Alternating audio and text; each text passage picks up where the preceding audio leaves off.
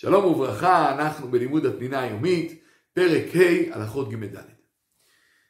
כחלק מההכנות לקראת התפילה, לקראת העמידה לפני השם, אדם צריך להתמלא ביראה ושמחה גדולה לקראת המפגש עם הקדוש ברוך הוא, ולכן ממילא זה צריך להתבטא גם בלבוש, כמו אדם שעומד לפני מלך. לכן, הגברים צריכים לכסות את ראשם. וכיסוי הראש הזה הוא יותר חשוב מאשר כיסוי הראש שאנחנו מכירים שאנחנו הולכים כל הזמן עם כיסוי ראש, שזה מנהג שהפך למנהג מחייב.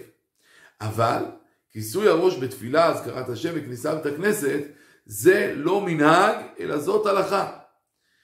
היו שרצו להגיד שגם רווקות צריכות לכסות את ראשם בעת תפילה, אזכרת השם וכניסה לבית הכנסת, אבל לא נהגו בזה. עוד דבר, צריך ללבוש חגורה. למה חשוב ללבוש חגורה? צריך להבדיל בין המוח והלב לבין הערווה. ובזה תפילה חמורה יותר מקריאת שמע ברכות. בקריאת שמע ברכות אנחנו מסתפקים בתחתונים, שהם יוצרים הבדלה בין הערווה לבין הלב והמוח. ואילו בתפילה צריך ללבוש חגורה. אמנם, מי שנוהג שלא ללבוש חגורה כל הזמן, לא חייב ללבוש חגורה בתפילה, ובכל זאת מנהג חסידות שילבש. וזה חלק מההכנה לקראת התפילה, היכון לקראת אלוקיך ישראל. ודווקא ישראל, שלהם ניתנה תורה, הם יכולים לא לשקוע בצרכים הנמוכים שלהם, אלא באמת לתת ללב ולמוח לשלוט, לערכים והאידיאלים לשלוט, לקדושה והטהרה לשלוט, ולהשתמש בחלקים הנמוכים בשביל הקדושה והטהרה, ולא להפך, לשקוע בתוך הצרכים שלהם. ולכן אם אלה, זה עניין החגורה, ועל זה אנחנו מברכים עוזר ישראל בגבורה. כאשר אדם בא להתפלל, יש לבוש מינימלי, שבלעדיו הוא לא יתפלל. וזה גופייה ומכנסיים קצרים. ובזה יש הבדל בין קריאת שמע וברכות לתפילה. בקריאת שמע וברכות אנחנו מסתפקים בכיסוי הערווה, שזה תחתוני. אבל כאשר באים להתפלל, צריך גם לכסות את ליבו, כלומר את בטנו וגבו, ולכן צריך גם מינימום גופייה. ובלי זה לא יתפלל. כמובן שכל זה דיעבד, ולכתחילה צריך ללבוש בגדים מכובדים. מה הם בגדים מכובדים? זה תלוי על פי המנהג המקום.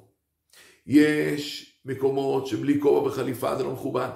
יש מקומות חולצה מכופתרת וארוכה, יש אומרים חולצה קצרה, מכנסיים יש ארוכים ויש קצרים. זאת אומרת, הכל הולך על פי מנהג המקום. מה רגילים במקום הזה? הסוג אנשים האלה, המקום הזה, מה רגילים כאשר באים להיפגש עם אדם חשוב? עכשיו, זה לא אדם עכשיו נפגש עם ראש הממשלה, אלא אדם נניח שהוא עובד במשרד ראש הממשלה. הוא פוגש את ראש הממשלה שלוש, ארבע, חמש פעמים ביום. איך הוא היה מתלבש? זאת השאלה. איך היית מתלבש כאשר אתה בא לפני אדם חשוב שאתה פוגש אותו פעמיים, שלוש, ארבע ביום? ככה צריך להתלבש בתפילה. כאשר אדם נקלע, הוא בדרך כלל רגיל נניח עם כובע וחליפה, אבל הוא עכשיו אין לו את זה. כי הוא עשה משהו אחר. אז אם זה בגדים יפים, אבל לא מכובדים כמו שהוא רגיל, אז עדיף שיתפלל ולא יפסיד תפילה במניין בשביל להחליף בגדים. אבל אם הוא בגדים בזויים, הוא עכשיו עבד בגינה, בגדים מלוכלכים, אז עדיף שאפילו יפסיד תפילה במניין וילבש בגדים מכובדים. ומדוע? א', כי בגדים כבר בזויים, וב', כשאדם יבוא ככה, הוא כל הזמן יסתכל, אה, מה חושבים עליי, מה אומרים עליי.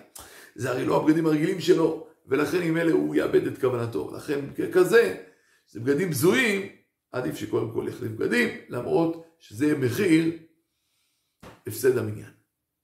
ונסיים בשאלה, מה ההבדל בין חובת כיסוי הראש בתפילה לבין חובת כיסוי הראש כל הזמן, כי אנחנו כל הזמן הולכים עם כיסוי ראש. שלום, שלום.